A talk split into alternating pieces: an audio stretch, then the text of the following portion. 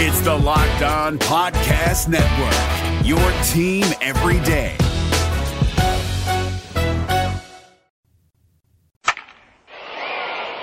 Play ball! This is the Locked On Reds podcast on a Friday. Great to have you in. I'm James Rapien.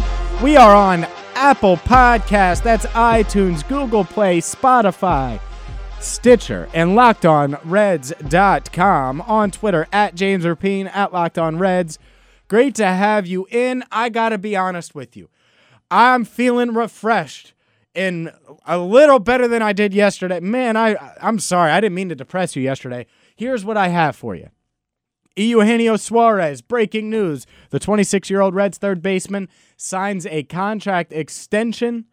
And uh, really good news in my mind for a few reasons. And uh, we'll, get to those in a second. But a seven year contract extension with the Cincinnati Reds. And th- there's a few reasons why I like this. And let- let's get to the, the details of it because he's, he's 26 years old. He was under uh, eligible arbitration for the first time this past year. And he was under team control through 2020. But they wanted to get him locked up now. They wanted to sign him to a long term deal. And they did. And, and general manager Dick Williams, and you can read this at lockedonreds.com, he said, We are very pleased to announce this extension. Eugenio has emerged as a leader in the clubhouse and on the field. He has contributed, or continued, excuse me, he has continued to improve his defense, his power, and his ability to get on base as a result of his determined effort. He will play an important role in our resurgence. And that's the that's the key to me. Hearing that part. Because he said that and I think about it and it it tells me in, the contract it's 7 years, 66 million through the 2024 season and there's a team option for another year in 2025 could make the deal worth up to. I've seen anywhere from 79 to 81 million dollars. He's 26 years old. Have him under team control if you want to for the next 8 seasons.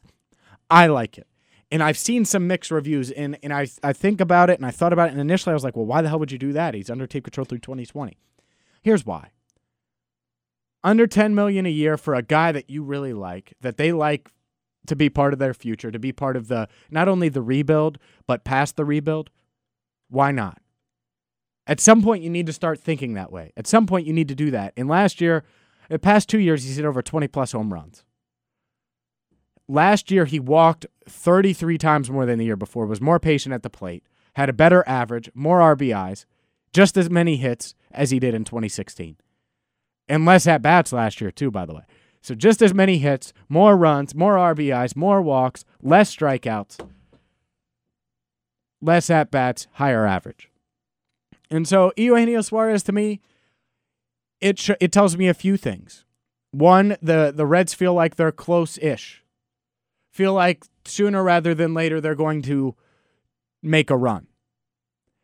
And I think that this deal also gives them security. It's not like this crazy amount. Like I don't think 66 million over the next 70 year or 70 or 7 years is insane to me. I mean, think about that. It's under 10 a year.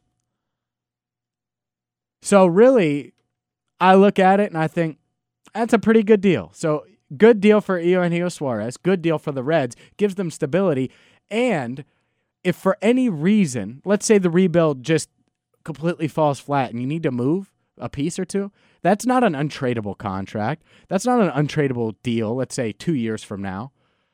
That, that and that's the other part of this. And, and I, I know people are wondering, oh, well, how is this going to affect Nick Senzel? And I get that. The future of Nick Senzel, I'm not sure. But I do know he's playing short. I do know that so far he's been okay at short. Heck, we had Doug Gray on the podcast last week, and he talked about Senzel. Well, I'll, start off by saying this. I have not seen Nick Senzel play shortstop yet.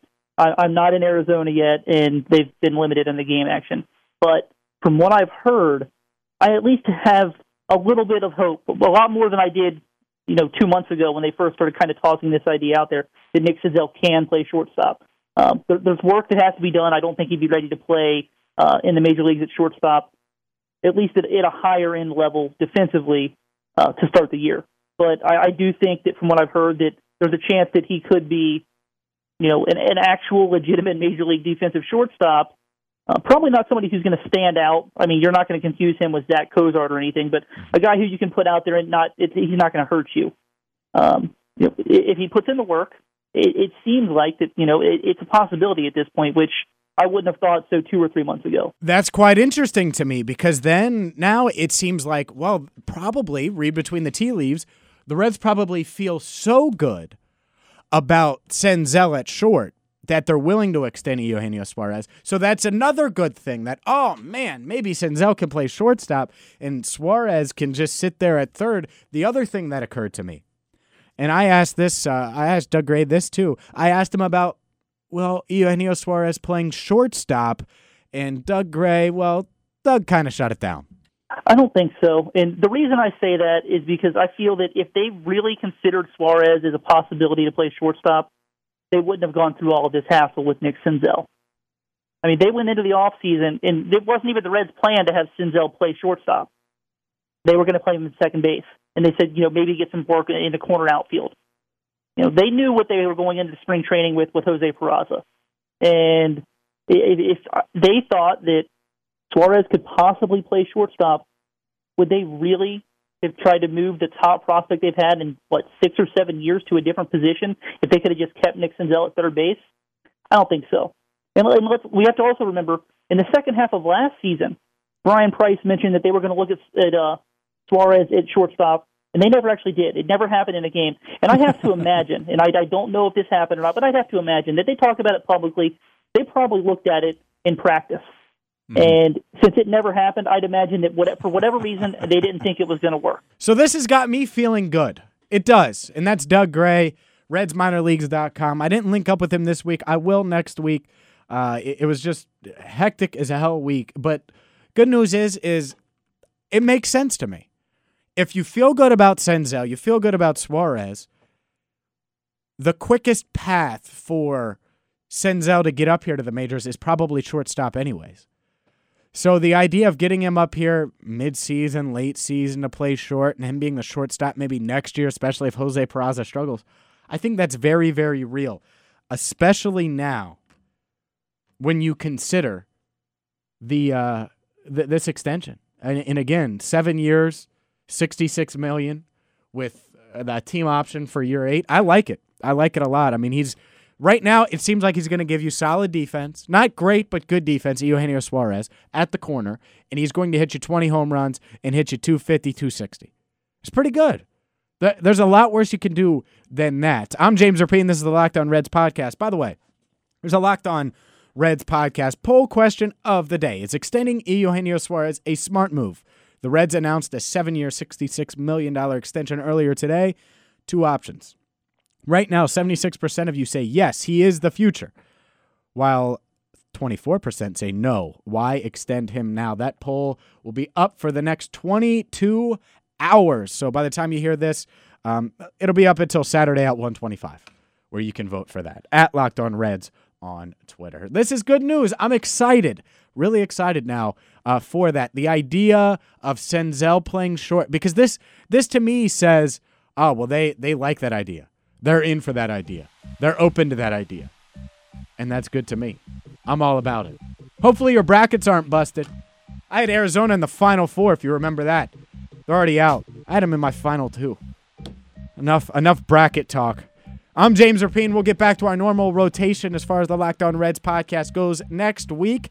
Thank you so much for tuning in. Make sure you subscribe. Give us five stars on iTunes. Thank you so much for reviewing it, by the way and Google Play, Stitcher, Spotify. Locked On Reds is all of those places.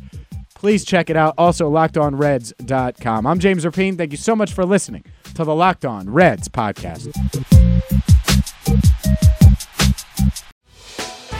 Hey, Prime members, you can listen to this Locked On podcast ad free on Amazon Music.